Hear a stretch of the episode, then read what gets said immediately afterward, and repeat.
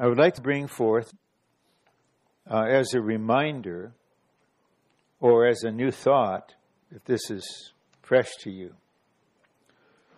All the promises in Revelation 2 and 3 to the overcomers have a twofold application. First, they're a promise of a reward in the kingdom. So these overcomers, when the Lord comes, He will give you this prize. So the Lord said to the church in Smyrna, the suffering church, to the one who overcomes, I will give a crown of life. So those faithful unto death will reign with a crown of life. Then in Pergamos, to him who overcomes, I will give to eat of the hidden manna. So this is also a reward. But, okay, Ephesus, to him overcomes, I will give him to partake of the tree of life. But we need to see that these promises also describe the present experiential reality of these saints. I can't think that, oh, that no one in Ephesus is partaking of the tree of life. We're just loving the Lord and doing the first works, and then sometime in the future we'll partake of the tree of life. No, our reward then will be the manifestation of our experience now. And so the overcomers in that first church, they have the first love for the Lord. The first love motivates the first works that express the Lord. And they partake of the tree of life on a daily basis. That's what they are.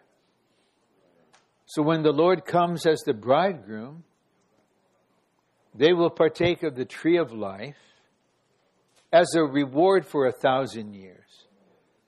The same thing with Smyrna.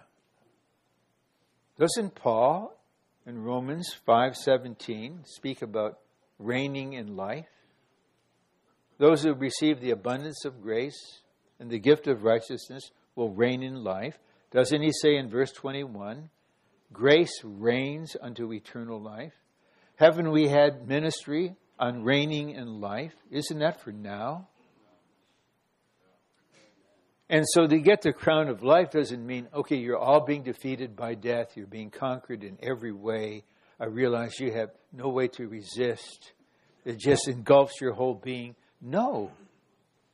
Even while they were dying physically, inwardly, they were transcendent.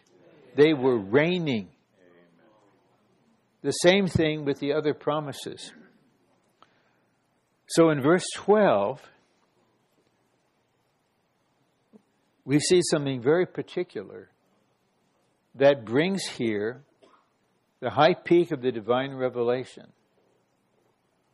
and the consummation of organic salvation and the fulfillment of God's eternal purpose, all worked out in one verse. He who overcomes, him I will make a pillar in the temple of my God. Okay, I will make a pillar. And so, we go to chapter 21. There's no temple. The Lord God Almighty is the temple. So we come back to verse 12. I will make him a pillar in the Lord God Almighty, who is the temple. Brothers, this is to be built into the triune God. I will make him a pillar.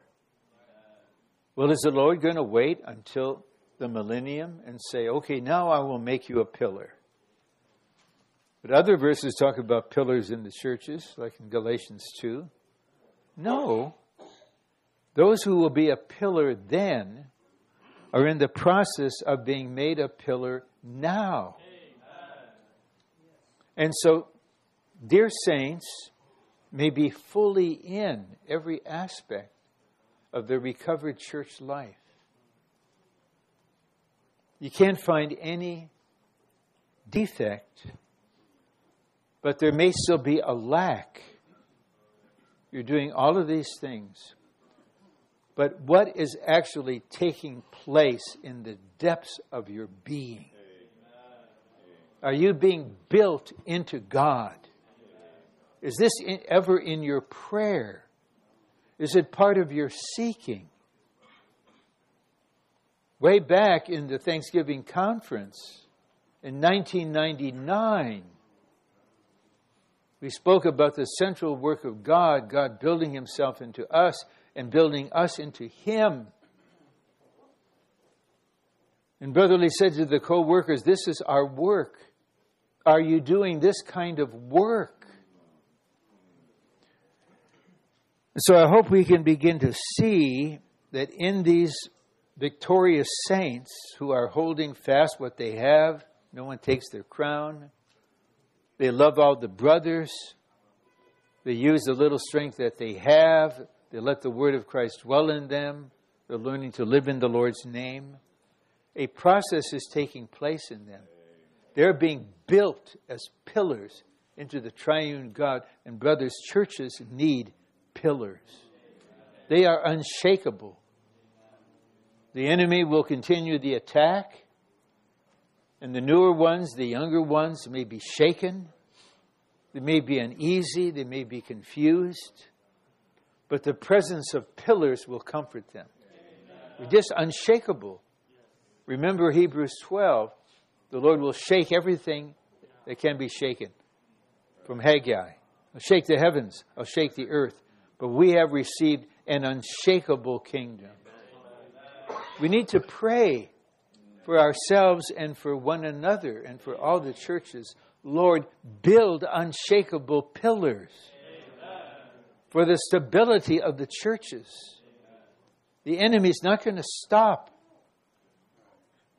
using death as his weapon from this angle and that angle.